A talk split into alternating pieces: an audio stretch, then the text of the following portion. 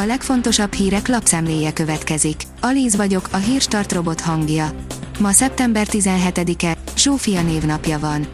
A 444.hu oldalon olvasható, hogy lemondott az Antal József Tudásközpont több vezetője is, mióta a Direkt 36 megírta, hogyan szórták a közpénzt az intézetnél. Távozott a teljes felügyelőbizottság és a kuratóriumi elnök.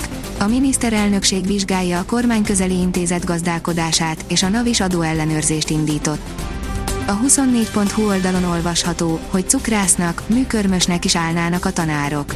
Egy győri pedagógus nem hajlandó elkészíteni az életpálya modell által rákényszerített portfóliót. Döntésével nincs egyedül, sok tanár mára inkább más munka lehetőség után néz, mivel 2022-ben portfólió hiányában elköszönhetnek a közalkalmazotti státuszuktól. Döntetlennel kezdett a Tottenham az Európa Konferencia Ligában, írja az m4sport.hu. A Konferencia Liga legértékesebb csapata a francia Rennes otthonában játszott 2-2-es döntetlent. A magyar mezőgazdaság szerint készül a drónos jogszabály. A mezőgazdaság műszaki és informatikai fejlődése rengeteg új lehetőséget kínál, ezek közé tartozik a drónok használata is. A drónos növényvédelem lehetőségeiről és korlátairól beszélt Jordán László, a Nemzeti Élelmiszerlánc Biztonsági Hivatal növény, talaj és agrárkörnyezetvédelmi igazgatóságának vezetője növényorvosoknak. Sinkó Eszter, vanok arra, hogy aggódjunk az egészségügyi ellátórendszer működéséért, írja az ATV. Az egészségügyi közgazdász az ATV Egyenes Beszéd című műsorában beszélt a miniszterelnök jelöltek egészségügyi ígéreteiről és azoknak tarthatóságáról. Az Autopro szerint a Humda koordinálja a jövőben a zöld busz programot. A 2022-től 2025-ig tartó időszakban 1100 elektromos meghajtású autóbusz állhat majd forgalomba Magyarországon. A zöld busz program koordinációját a jövőben a Humda intézi. A privát bankár kérdezi, nyugat-európai gázárak az egekben, hozzánk is begyűrűzik. Még csak közeleg a tél, a nyugat-európai gázárak mégis soha nem látott magasságokban vannak. Az USA-ban is sok éves rekordok dőlnek. Mi ennek az oka, mi változott? Megalapozott-e, vagy csak valamilyen spekulációs buborék? Hol vannak most az árak az egykori rezsicsökkentés szintjéhez képest? Hétfőtől jön a nagy újdonság az iPhone-okra, írja az Infostart. Az új operációs rendszer, az iOS 15. szeptember 20-ától frissíthető már az Apple mobileszközein. A növekedés szerint vészesen közelít az 1000 forintos étolajára hazai boltokban. Már az 1000 forintos literenkénti lélektani határt ostromolják az étolajárak a hazai boltokban.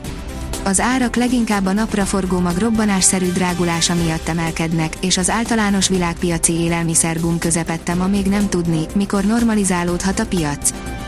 A Force kérdezi, az iroda nem vész el, csak átalakul, kik töltik meg a tucat számra épülő irodaházakat.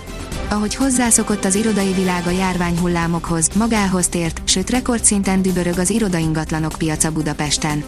A most még csak zajló építkezések befektetőinek sem kell feltétlen aggódnia, amennyiben képesek lesznek megfelelni az irodahasználat látványos gyorsasággal átalakult igényeinek. A startlap utazás oldalon olvasható, hogy top 5 családbarát wellness hotel Magyarországon.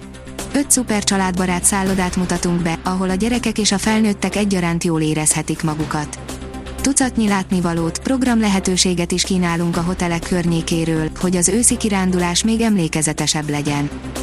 Az Eurosport oldalon olvasható, hogy Özil gollal tért vissza Németországba, döntetlennel indult Szalaiék elszereplése.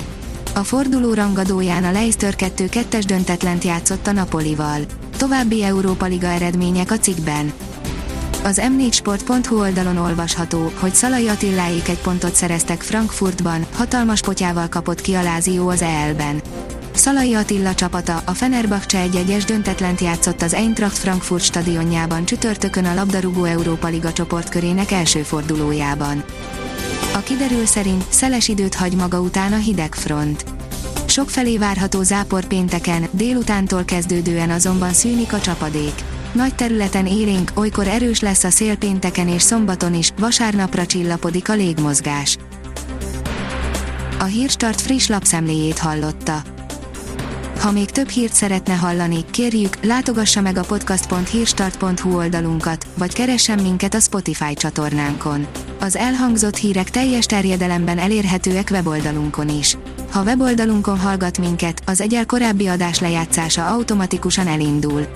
Beállíthatja, hogy az összes korábbi adás, vagy csak az aktuális tematika hírei következzenek. Köszönjük, hogy minket hallgatott!